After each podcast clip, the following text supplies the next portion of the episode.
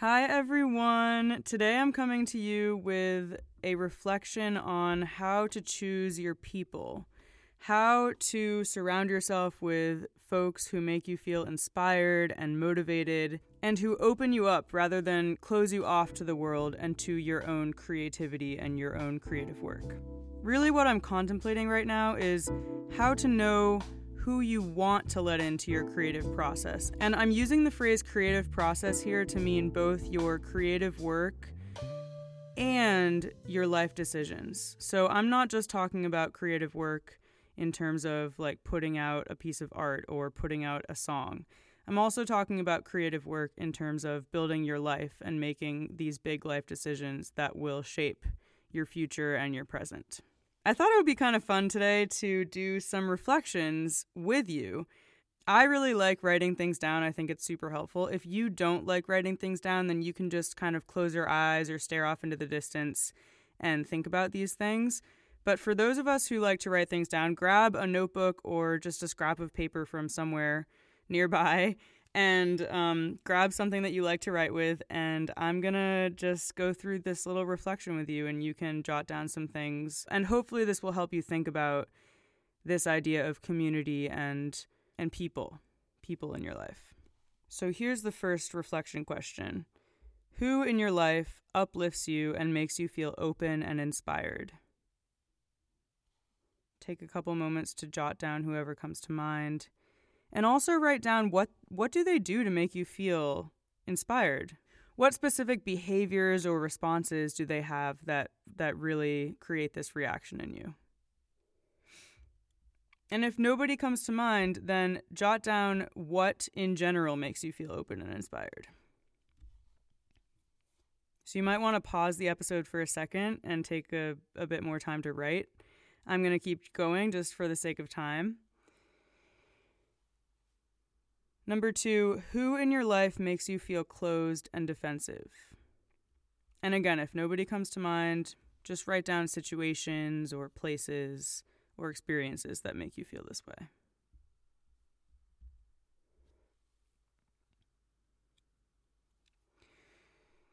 Number three, name an aspect of your life where you feel you could use some support. Who in your community could you reach out to for help with this?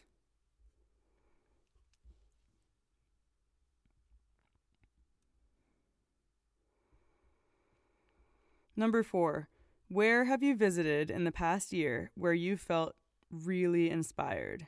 This could be a physical place in your town, like a cafe or art gallery. It could be a spot in nature, or it might be a faraway place that you visited.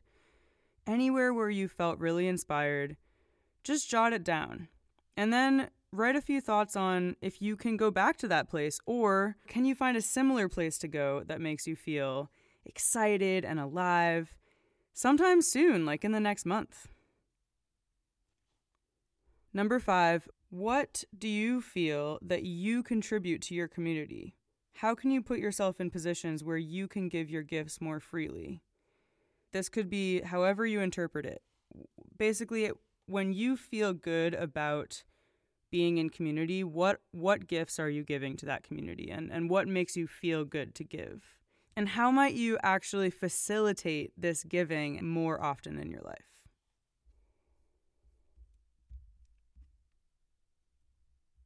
So, again, feel free to pause the episode at any point and just spend as much time as you want journaling or thinking about these things. Just to give us some more to chew on with this question of community and choosing your people, I want to go back to a few episodes where different creative people have actually talked about the importance of community. The first interview I thought about when reflecting on this community question was my interview with June Gervais. June is a writer, and she talks about how community actually makes her writing sustainable with accountability and connection. Let's listen to June explain more about this and tell the story of how she met her creative community. Okay, this is my here. This is actually one of my most important okay. answers about what makes art sustainable is community um, Ooh, okay. Is having a couple of friends. I think I tend to lapse into despair and discouragement. And that began to change when I got a couple of close friends who were also engaged in creative work. mm. that we started meeting on a on a weekly basis and just being like what are my goals this week what is my one simple step that i'm going to take i'm going to check back with you next week and you're going to ask me if i did it Ooh, um, so yeah so you got that accountability yeah and yeah. also the connection yeah that's great yeah or like i hit a creative problem help me brainstorm it um, yes. or everything fell apart this week and you're there for camaraderie or you know, we would celebrate when one of us achieved a goal, when we published an right. article, when we got a photograph published. Like that might be my number one answer after food and shelter. after food is right, basic needs and then community. Yes. And then community. Wait, yeah. how do you find those people? Like it just takes a while, I'm assuming. Yeah. So how do you know when it's the right person? This is very difficult for me. Yeah. Right so this was another wild story. So because okay. the creative communities I had were often heartbreakingly temporary. Like in college, I had it and it ah. was marvelous, but then you graduate. Yeah. And eventually I went to grad school and it was marvelous. But then you graduate and ah, yeah. and people are far away. So there was one fall that I had gone to and my kids were I think 2 and 6 at that time. I had gotten a weekend away to go to a writers conference. And it was glorious and blissful and I came home and I just felt so sad because mm. I'm like, mm. here I am living in suburban Long Island, and there's really not a lot of literary community around here. And I was feeling very lonely and despairing. And I was like, this is never, I'm never going to find anyone out here. So literally sitting at my desk while my two year old was like playing on the floor, and I'm like writing about how lonely I am and how Aww. much I need people. And right. I was like, we have to get out of the house. Yeah. So like threw some clothes on and packed up my son and we went to the library because I'm like I have there are just moments when you're like things will be better if I leave my home. Oh, for so sure. they had a little play. yeah, yeah. Actually, libraries are a great tip.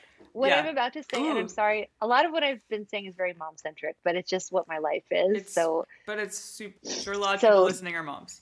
Okay, and some mm-hmm. of this is transferable, even if even if you take out the mom stuff. It's mm-hmm. still, if you're despairing, get out of the house and go to the library is a great tip. Yes. Even if all you're doing is struggling with depression, like go sit in the library helps. Yeah. Um, so we went there to the little play room that they have because I was like, okay, here he can play with new novel toys that are exciting because uh-huh. they're not his, and uh-huh. I can write in my journal because he'll be otherwise occupied. Perfect. Great. We're yes. sitting alone in this room, and then a little while later, two other moms walk in with their kids, and I was like, crap. Ah, I hate when other moms walk because now they're going to judge me that I'm not playing with my kids.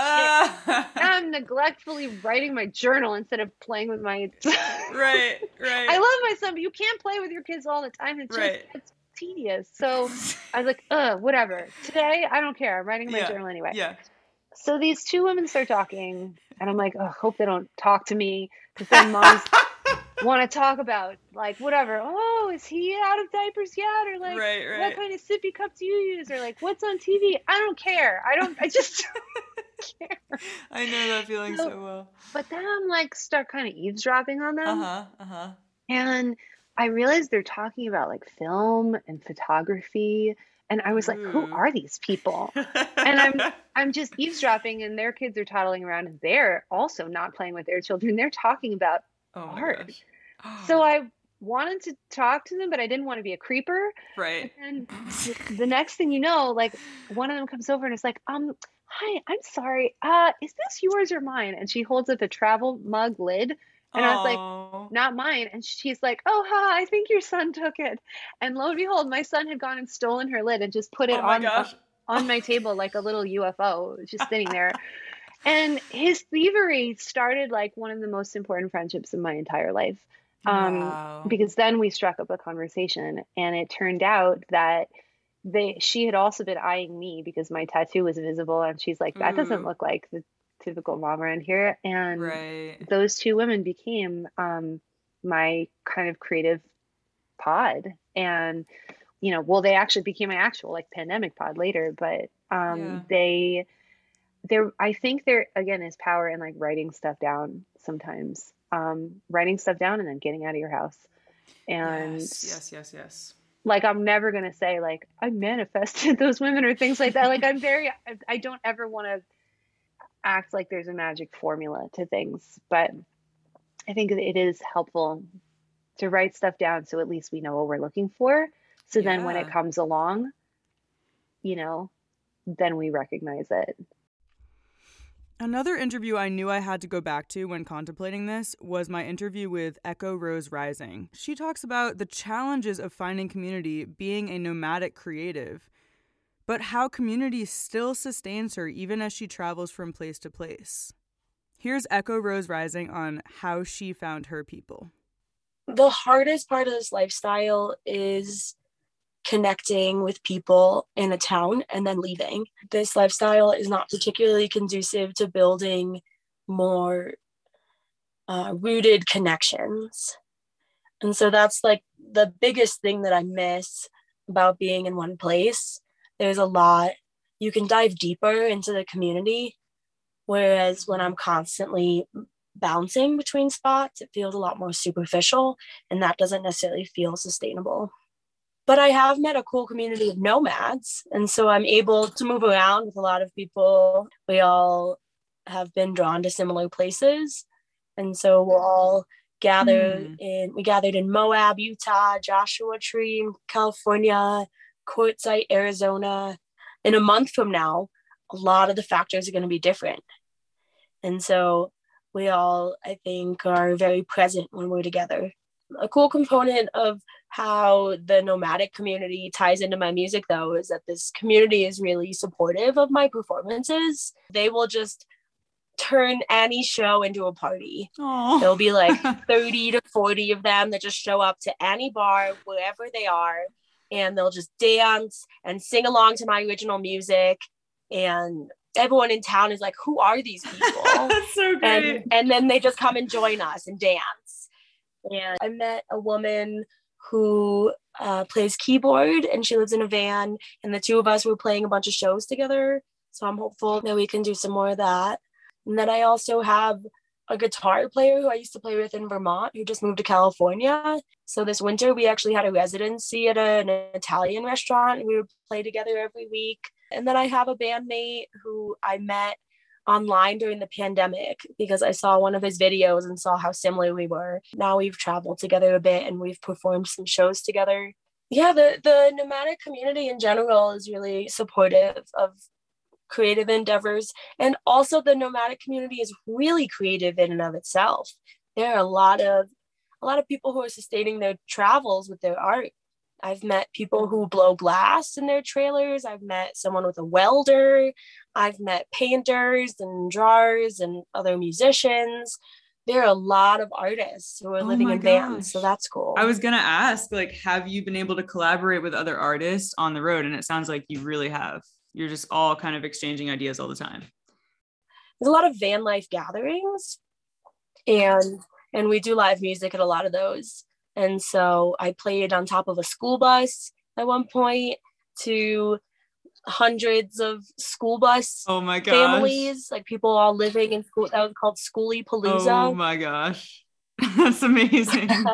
and then, yeah, we do a lot of like impromptu because we all have generators or batteries and and we all everyone's got their own little string of lights or like some kind of light system so we park our rigs in a circle and make this little stage area and we do these outdoor shows off in the oh, desert. Wow. That sounds so beautiful. Just sounds so beautiful. Yeah, I, I think that community that I found was a big surprise. And I've some people have told me that they've lived on the road for years and they hadn't found that community until just now. And so I feel pretty lucky. I mean, it took me a while. I was pretty lonely until I found that community. But once I did, uh, like once you meet one person in that crew, all of a sudden every like it's like a magnet. Like when we were in Moab, there would be more and more and more people coming to camp with us. We would meet them at karaoke at the bar in town, and they would be like, "Wow!" Like, like it just I don't know. It's a really cool environment that is super welcoming, and yeah, definitely not something I'd anticipated, but yeah. I'm grateful for. It seems like community is really important for not only our creative work, but also our life and our actual health and well being. A 2022 study by Holt, Lunstad, and Steptoe states that the actual presence of others, proximity, and regular contact is essential and can have potent effects on indicators of health and well being. I hope that these reflective questions and dives into past interviews have helped you think about this a little bit more. And I'm looking forward to seeing you in a couple weeks. I'm going to be releasing a new interview at that point. All right, y'all. Thanks for listening. Sending hugs. Bye.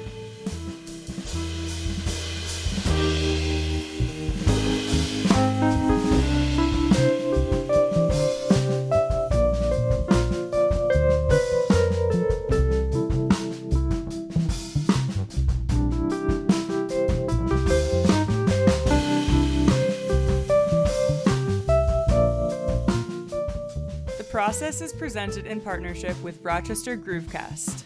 This podcast is edited by Jessica Luo and Siena Facciolo, produced by Siena Facciolo.